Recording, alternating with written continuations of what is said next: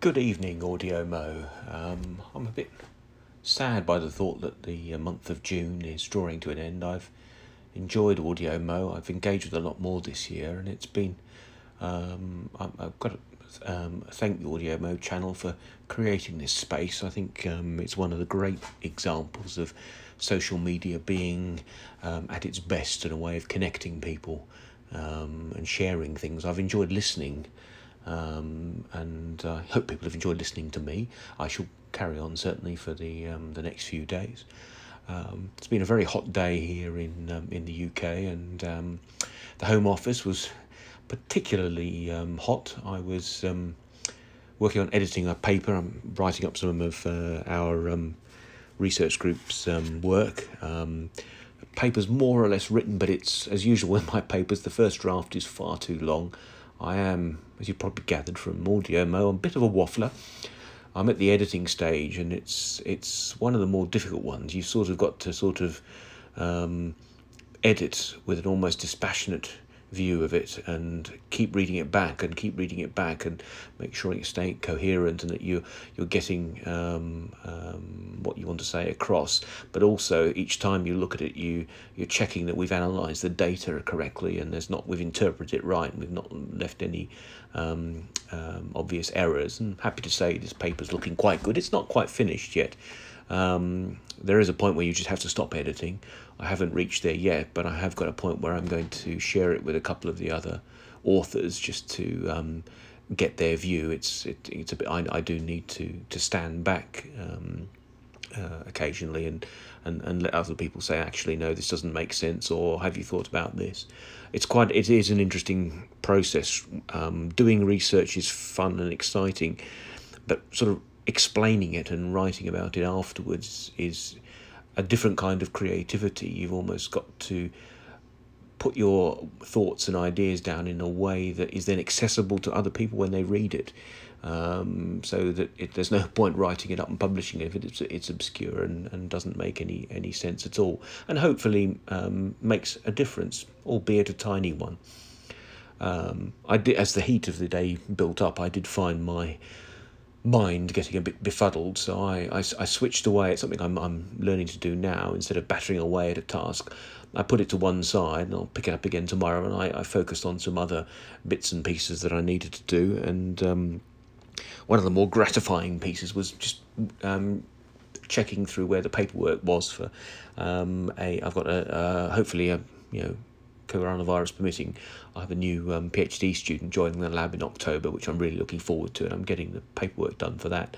And I really do love it when a new person comes to my um, uh, lab, because they bring a fresh mind and a fresh input.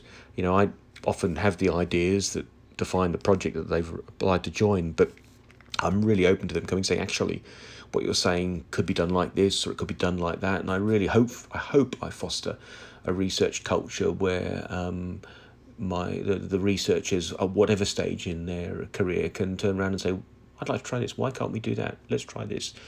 I've had some really good research students that are like that, and good postdocs as well. Ones that have come to me with ideas, and I've said, I really don't think you should do that. They go away and do it, and I've turned around and said, okay, I'm happy to be proved wrong. Um, and, uh, and because in part, I'm not being a block. If I'm doubtful, it encourages them to go back and, and uh, check what they're doing and not and check their assumptions. And in the same way as I sort of write a paper and show it to people, they check my assumptions. It's that kind of collaborative mindset which I find that I, I really enjoy in the, the academic research environment. And I really hope, and I'm, I don't, I wouldn't claim to be perfect, I do hope that the people that I've interacted with in, as as researchers have found the environment a place where op open ideas can be shared and, and discussed, because I get a real buzz out of it. I don't mind being told that I'm I'm wrong, um, because the nature of research is finding out what is right and what is wrong, um, and it, it's not a competition. Well, it shouldn't be.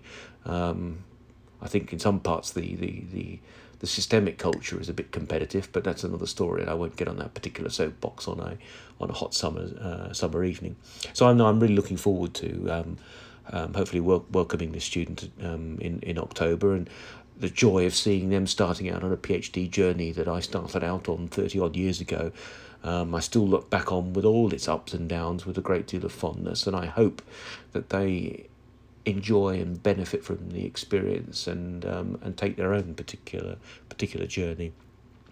So um, by about sort of late afternoon, I was certainly uh, more than a little flagging in the confines of the office. So happily, my new um, investment in a hammock paid off, and I. I forced myself to just step away and flop in the hammock for uh, about an hour or so, and just close my eyes and listen to the birds and the sounds in the garden and just let my mind wander. And it's been surprisingly refreshing, to the extent that I think I'm about to sit down, here we are at about eight o'clock, and do a little bit more editing, not because I feel I have to, because I just feel the um, the, the desire is there. And I'm, I'm lucky to have a vocation and a job that allows me to Um, I'd, I'd do it and engage with it um, when I please. Um, so I hope everyone else has been. Uh, everyone else has had a good week. Um, I did follow a little bit on. It was good to see that the um, nineteen eighty-four symposium, documentally, has has run managed to happen this year. Um, I would like to make it. I am determined to make it next year, because again, I think it's one of those spaces where um, people are meeting, um, sharing and exchanging ideas, and I think the world needs that right now.